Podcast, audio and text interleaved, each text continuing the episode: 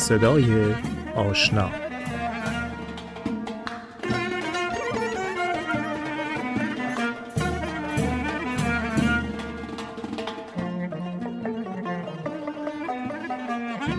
مهمان این هفته صدای آشنا بیژن خلیلی ناشر و مؤسس شرکت کتاب بزرگترین مؤسسه فرهنگی ایرانی در امریکاست. بیژن خلیلی رو به روایت خودش میشنویم.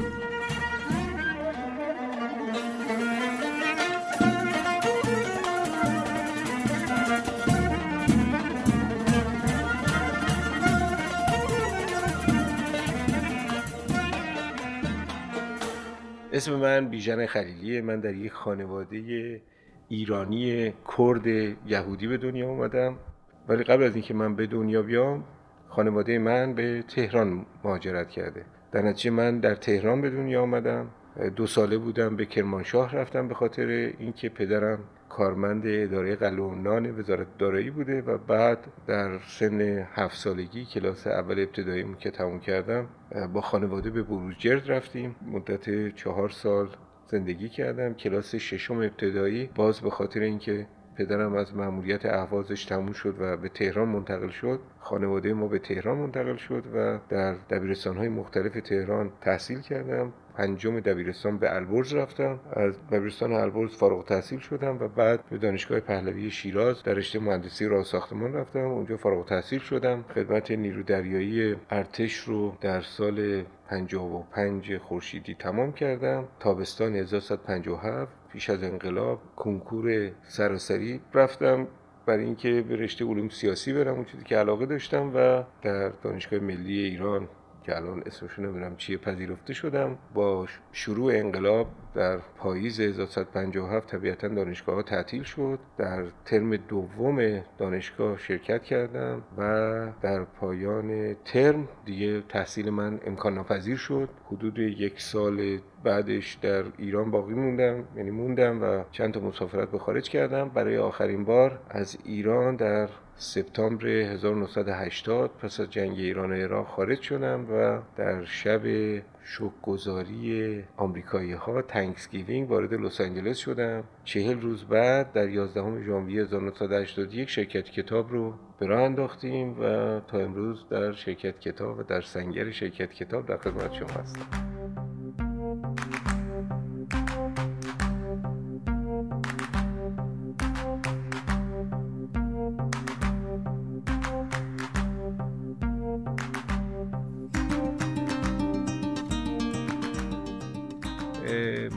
یک کشوری زندگی می کردیم که صاحب افراد متفاوتی از لحاظ ایدئولوژی از لحاظ فرهنگی و از لحاظ قومیتی بودن. اینو میگن ملتینگ پات که الان در لس آنجلس هم مثلا ما همینجوریه. من همیشه گفتم که ایرانی ها به این دلیل در لس آنجلس آدم های موفقی بودند و آدم های موفقی شدند. برای اینکه قبلا در پس زمینه تفکرشون یک همچین شرایطی رو در ایران داشتن. ما اصلا قوم یک دسته یک پارچه ای نیستیم.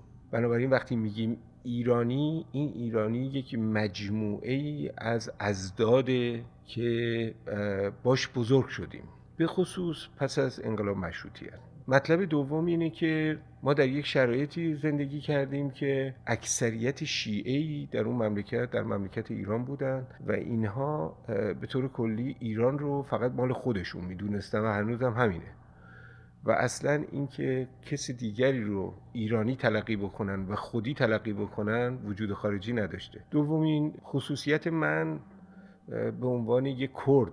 اولا همیشه من وقتی می‌گفتم یه کرد یهودی هستم همه با تعجب می‌گفتم من یهودی ها کردم میشن. در حالی که یهودیان کرد احتمالا از قدیمی ترین قبایل یهودی در طول تاریخ بر پهنه گیتی هستم من همیشه با یک مجموعه سهویتی ایرانی کرد یهودی زندگی کردم. به عنوان یک یهودی هم با توجه به شرایط بسیار ناراحت کننده ای که در چارچوب یک فرد اهل ذمه باش درگیر بودم در حقیقت ظلم و ستمی رو که بر یهودیان در طول تاریخ بدون اینکه کوچکترین تقصیری داشته باشن به صورت گروهی باش مواجه بودن همیشه در ذهن و رفتارم وجود داره و همیشه بر علیه این ستم چه برای یهودیان چه برای اقلیت های دیگه مبارزه کردم. و سعی کردم که این موضوع رو روشن کنم و بزرگش کنم که دیگران صدمه نبینند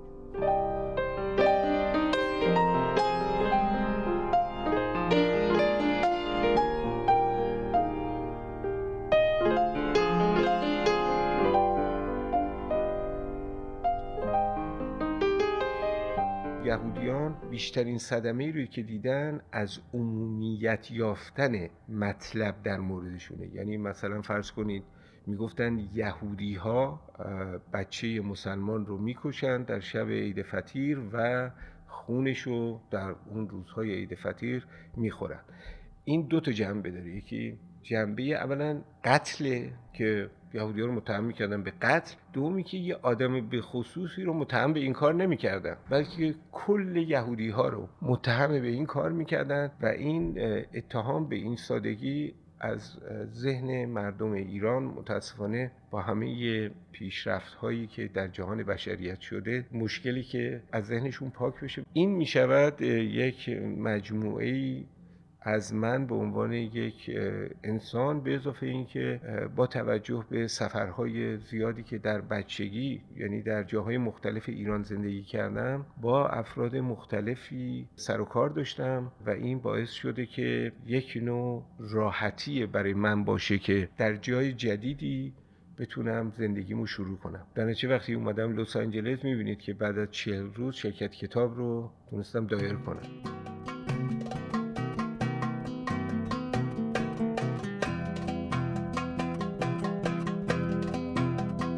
نظر من تنها راه این که ما یک ایران یک پارچه داشته باشیم این است که همدیگر رو دوست داشته باشیم خارج از اینکه چه ایدئولوژی داریم و با چه فرهنگی اومدیم و از طرف دیگه به همدیگه احترام بذاریم. اگر ما بتونیم این دو تا کار رو انجام بدیم و می‌تونیم یک ایران یک پارچه داشته باشیم. وگرنه اینکه من توقع داشته باشم یا یک فرض کنید ایرانی شیعه توقع داشته باشه که ایران فقط مال اون باشه قانون اساسیش مال اون باشه.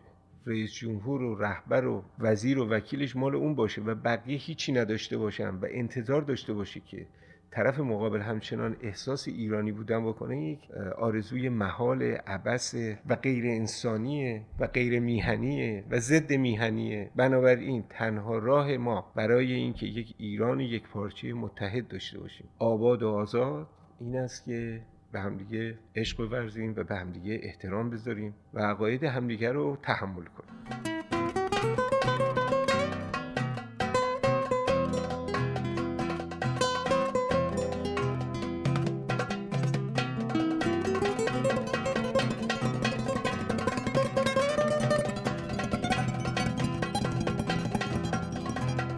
به نظر من ما در ایران خیلی همون شاید هم در اروپا و امریکا همینجوری باشه. به چون من در ایران تحصیل کردم من مورد خودم بایستی بگم. من فی الواقع ریاضیم خیلی خوب بود و چون اون موقع همه یاد گرفته بودن که تا ریاضیشون خوب بود بعد می‌رفتم مهندس می‌شدن در حالی که ادبیاتم هم خوب بود. یا چیزهای دیگه ای که ممکن بود که بتونم آیندم رو روش بسازم. ولی اون موقع میگم اینطوری بود که هر کسی ریاضیش خوب بود باعث برفت مهندس می‌شد. منم تو همه اون بچههایی که اشتباه کردن.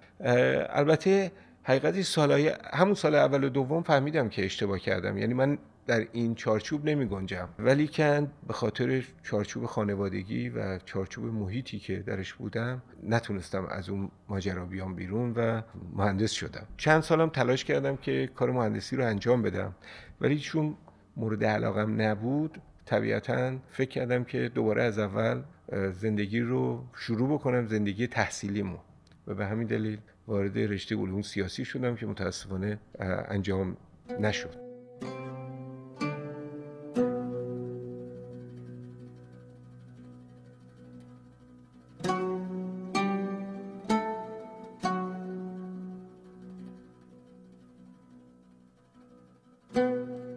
من در 33 سال گذشته بسیار بسیار ایده های متفاوت و متعددی رو به ثمر رسوندم.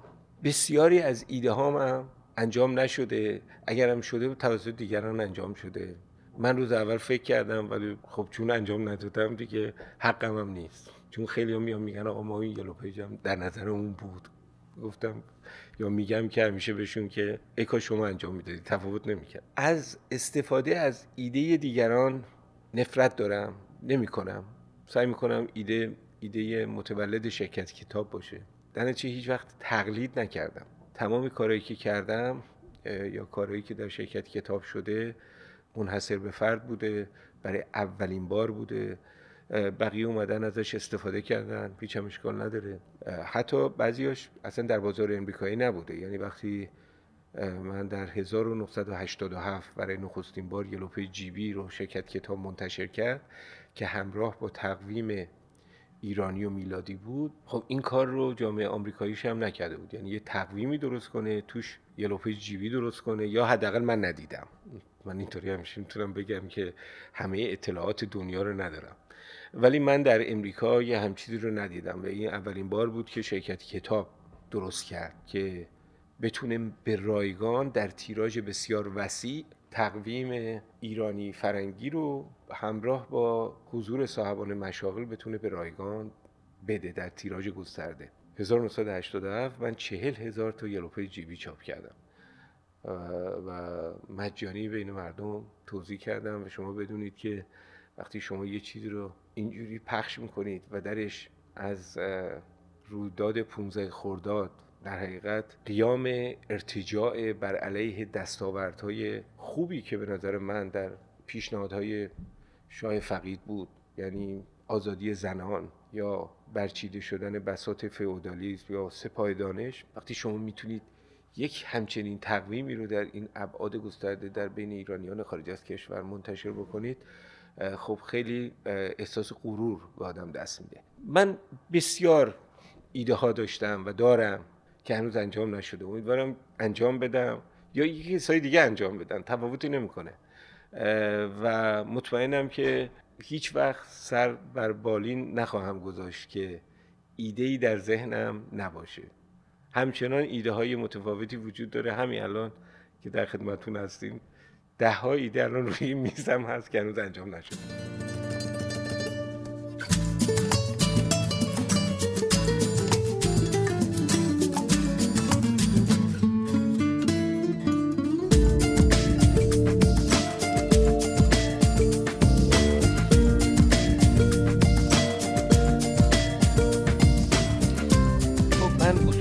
کارهای فرهنگی علاقمند بودم.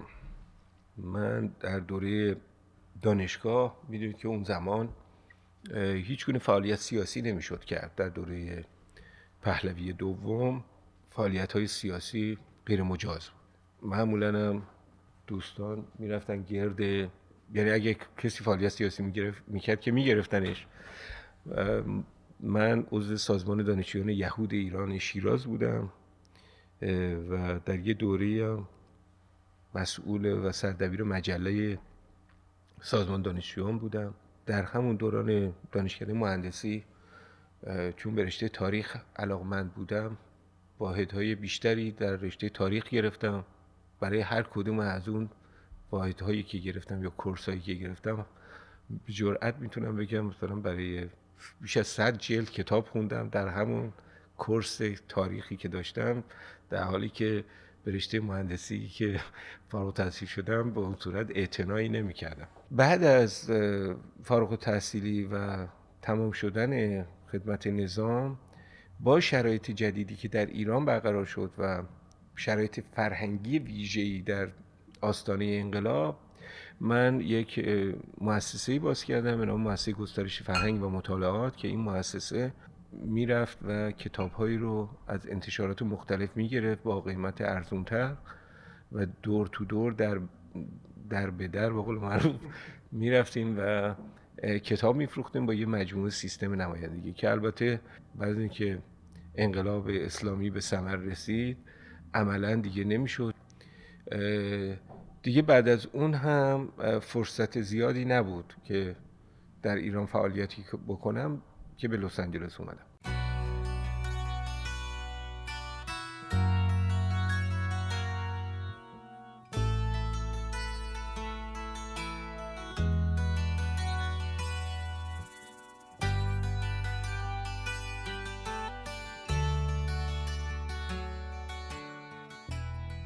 من به دلیل شرایط کاری که دارم هر لحظه با خبرهای ایران و ایرانی درگیرم به همین دلیل شاید بسیاری از ایده ها من به همین دلیل متولد میشه. واقعیتش اینه که در یک لحظه همه ما می‌تونیم غمگین باشیم در یک لحظه شاد باشیم. مسائل مربوط به ایران و ایرانی بیشترین مشغولیت من در زندگیه. یعنی از لحاظ کارهای اجتماعی. و برای نمونه می‌تونم بگم که اگر اعدامی صورت بگیره در ایران یا حقی رو ناحق می‌کنن که هر روز اتفاق میفته این به شدت منو غمگین می‌کنه و در همون موقع به شدت خوشحال میشم وقتی یک ایرانی یک کتابی رو منتشر می‌کنه یک ایرانی به یه موفقیتی دست پیدا می‌کنه یک اچیومنتی توسط ایرانی در فلان گوشه دنیا انجام میشه یا در داخل ایران انجام میشه اینا منو شاد می‌کنه و خوشحال می‌کنه. بنابراین مثل هر فرد دیگری یک مجموعه ای هستم از شادی ها و غم ها که روز منو می‌سازه. ولی هر صبح که بیدار میشم به امید این هستم که در یک شرایط بهتری همه قرار بگیرن. و مطمئنم که اگر همه یعنی این رو آدم امید داشته باشه که همه در شرایط بهتری باشن برای من هم شرایط بهتری ایجاد میشه.